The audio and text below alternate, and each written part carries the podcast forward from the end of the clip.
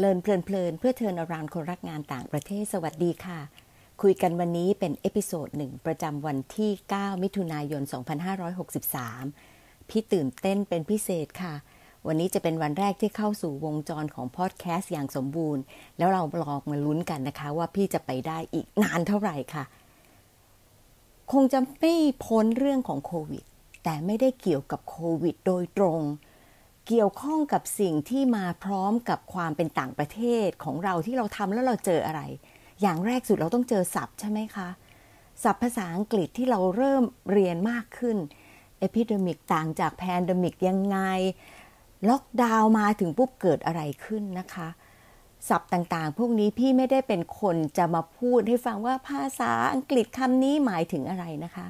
แต่พี่อยากจะมาพูดถึงว่านี่คือสิ่งที่คนรักงานต่างประเทศ จะเจอแล้วจะรู้สึกเลยทันทีว่าอ๋อมันมีความแตกต่าง Google หน่อยถ้าฉันไม่รู้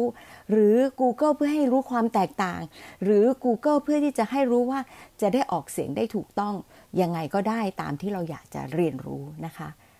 แต่สิ่งที่พี่คิดถึงก็คือ ตอนนั้นเนี่ยพี่อยู่นอร์เวย์พอดี พอสับเรื่องพวกนี้มาถึงปุ๊บพี่คิดถึงภาพใหญ่ภาพหนึ่งค่ะ ถ้าโลก มี pandemic เต็มๆ และโลกต้องล็อกดาวน์อะไรจะเกิดขึ้นค่ะ ภาพใหญ่ภาพหนึ่งที่พี่นึกถึงเลยค่ะ แล้วน้องๆล่ะคะ นึกถึงเรื่องอะไรคะ ภาพใหญ่ภาพนั้นก็คือ JIT The Toyota Way ที่เขาพยายามที่จะไม่สต็อกมาก แล้วก็พยายามที่จะให้ inventory น้อยที่สุด และให้สินค้าเนี่ยส่งถึงลูกค้ามากที่สุด ถ้าเมืองเปิด มันง่ายมากเลยค่ะ แม้จะมีการเสี่ยงและจำจำเป็นที่จะต้องจัดการกับความเสี่ยง แต่ถ้าเมืองปิดและไม่ใช่อยู่ในประเทศเดียวกันมันต่างประเทศแล้วก็ไกลด้วย การขนส่งก็ลำบาก และยิ่งในประเทศเดียวกันมาปิดอะไรจะเกิดขึ้น โอ้โห สิ่งที่ลือลั่นสนั่นโลกเรื่องของโตโยต้าเวจะหมด เพราะโควิดใช่หรือเปล่า น้องๆก็งงนะคะ พี่ก็งงเหมือนกันค่ะว่าทำไมอยู่ดีๆ พี่มาคิดถึง JIT ไม่รู้เหมือนกัน แต่มันทำให้ฉุกคิดขึ้นมาเลยว่า ความที่โลกมันเชื่อมกันเยอะมากเนี่ย ถ้าเกิดแบบนี้ปุ๊บอนาคตเราจะเป็นยังไงบ้าง เราก็คิดเชื่อมต่อไปเรื่อย ๆ จนกระทั่งถึงบทความที่เคยอ่านนานมากแล้วนะคะ ของ Time ที่เขาบอกว่าเราเนี่ยคงจะต้องมานั่งดูในเรื่องของ climate change โดยการที่จะกิน แล้วก็บริโภคอุปโภคต่างๆ โดยที่อยู่ภายใน locality อยู่ภายใน เขตพื้นที่ภูมิภาคของตัวเอง สร้างให้พี่คิดอีกเยอะมากเลยค่ะ กับเรื่องนี้ พอมาตอนนี้เหตุการณ์เริ่มคลี่คลาย แต่ในช่วงที่ผ่านมามีเรื่องใหญ่สุดเรื่องหนึ่งของโลก น้องๆนนึกถึงเรื่องอะไรคะ พี่นึกถึงเรื่องของเหตุการณ์การออกมาประท้วง เนื่องจากว่าตำรวจที่มินนีอาโพลิสเนี่ย ไปทำให้คนที่ชื่อจอร์จฟลอยด์ตาย และเป็นเรื่องของคนผิวสี ซึ่งเกิดขึ้นเป็นประจำไม่ใช่ว่าไม่เกิดนะคะ เกิดขึ้นอยู่เรื่อยๆ แต่ในภาวะนี้ซึ่งคนเนี่ยห่วงมากเรื่องโรคระบาด มันเกิดคำถามเยอะมากเลยค่ะ ว่ายังเกิดเหตุการณ์อย่างนี้ในอเมริกาที่เป็นประเทศที่พัฒนาแล้ว แล้วเกิดเหตุการณ์ที่คนเดินออกไปประท้วงโดยที่ไม่ได้หวั่นเกรงโควิด แล้วยังมีเหตุการณ์ที่เข้าไปปล้นตามร้านต่างๆ เสมือนเป็นบ้านป่าเมืองเถื่อน มันเกิดขึ้นกับอเมริกาได้ยังไง แต่ละคนก็อาจจะคิดคนละแบบ วันก่อนเพิ่งเขียน message ไปให้กับ professor คนหนึ่งนะคะ professor ก็บอกว่า เรื่องของการประท้วงเป็นเรื่องดี แต่เรื่อง looting ที่เข้าไปปล้นสะดมนั้นอะเป็นเรื่องแย่ พี่ก็เลยเขียนไปบอก professor แต่การที่เจอสองภาพด้วยกันเนี่ย คนภายนอกจะไม่ค่อยเข้าใจเท่าไหร่หรือเปล่า แล้วก็กลับไปคิดว่าทำไมถึงเกิดอย่างนี้ได้ แล้วก็ไม่ไม่ไม่กลัวกฎหมาย ไม่กลัวโรคติดต่อเลย เมื่อวานนี้ก็เพิ่งได้อีเมลจากเพื่อนคนหนึ่งค่ะ แล้วอยากจะเล่าเรื่องนี้ให้ฟังค่ะ จดหมายที่เพื่อนส่งมา มาจากอธิการบดีของ Emerson College ซึ่งเป็น liberal arts ที่เก่งมากด้านการสื่อสารมวลชนที่บอสตันนะคะ มีฟูไบรท์ไปเรียนอยู่หลายคน แล้วก็ตอนที่พี่เป็นพออฟูไบรท์มีน้องคนหนึ่งไปเรียน พี่ก็เลยรู้จักกับ Emerson College มากขึ้นว่า โอ้ ดังเนาะแต่ว่าเราก็ไม่ค่อยคุ้นเคย อธิการบดีชื่อลีเพลตันเขียนวันที่หนึ่งมิถุนายนนี้เอง แล้วก็ ใช้หัวข้อว่าอเมริกากำลังลุกเป็นไฟ พี่อ่านแล้วพี่ก็ซึ้งมากพี่ก็เลยค่อย ๆ เข้ามาแกะ แล้วก็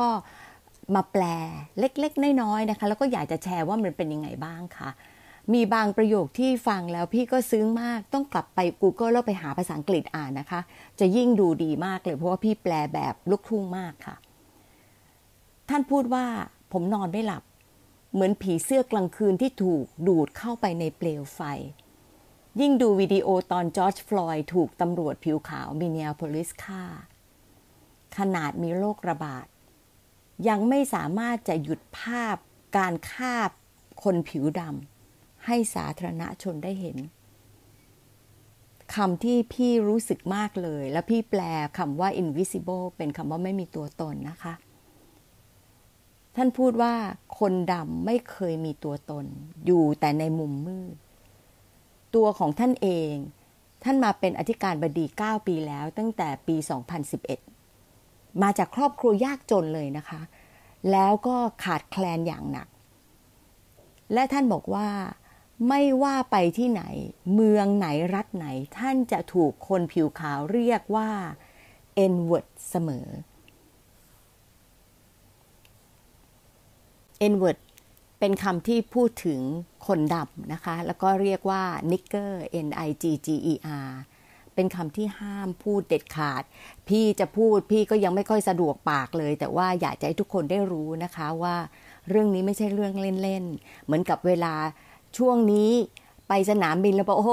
ภูมิใจมากขนองปากบอกว่าฉันเป็นโควิด ก็ตายสิคะวุ่นวายกันตายไปหมด แล้วก็จะมีปัญหาต่อๆมานะคะ หลายเรื่องที่มันกลายเป็นสิ่งที่เป็นสากล เราจำเป็นที่จะต้องรู้ โดยเฉพาะคนที่รักงานด้านต่างประเทศ แล้วต้องการที่จะโตในสายนี้ สิ่งหนึ่งคือนอกเหนือจากความเป็นมนุษย์โดยเป็นมนุษย์แล้วเราก็ไม่ควรจะเป็นอคติกับคนโน้นคนนี้มากจนเกินไปนะคะ แต่สิ่งหนึ่งที่พี่อยากจะบอกก็คือ ทุกคนมีอคติของตัวเอง แต่เราจะยอมรับหรือไม่แล้วเรารู้ไหมว่ามันคืออะไรคะ่ะ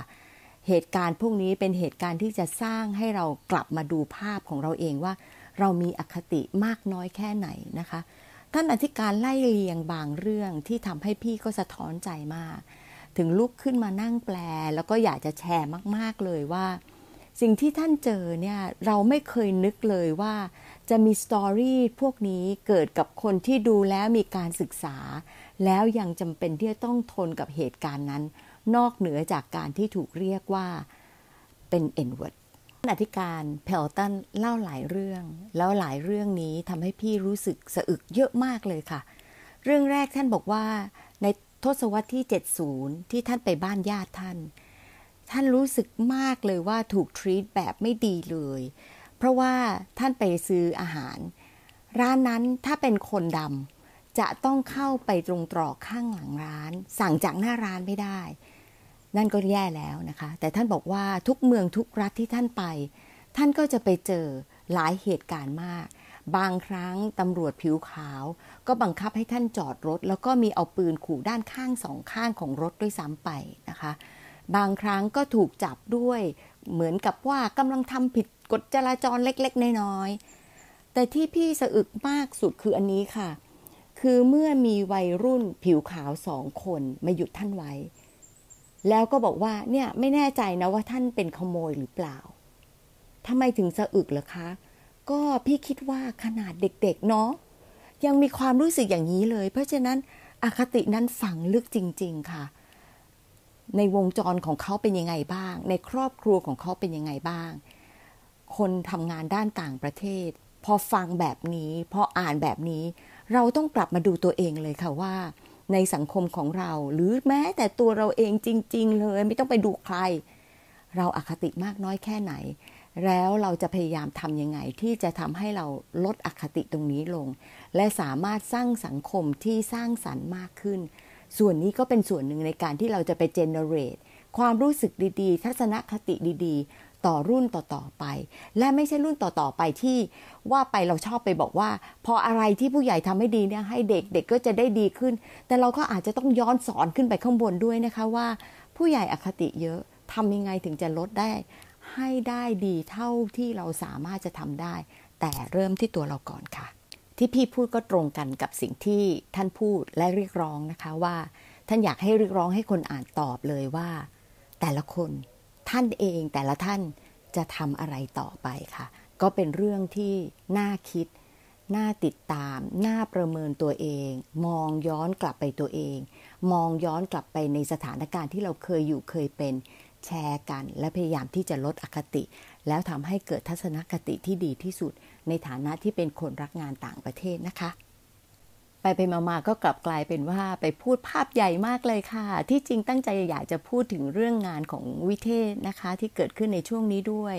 แล้วก็ดูว่าแต่ละแห่งได้แก้ไขอะไรกันไปบ้าง วิธีคิดเป็นยังไงบ้าง และเรามองสู่อนาคตยังไงเราก็มีเวลาที่จะคุยกันอีกเยอะเลยนะคะ แต่ช่วงนี้เนี่ยก็คิดว่าวันนี้เอาแค่นี้ก่อนคำถามของวันนี้ค่ะเลินเพลินๆวันนี้ ไปตอบตัวเองได้ไหมคะ มีหนึ่งเรื่องที่เรียนรู้ และหนึ่งความรู้สึกที่นึกคิดขึ้นมา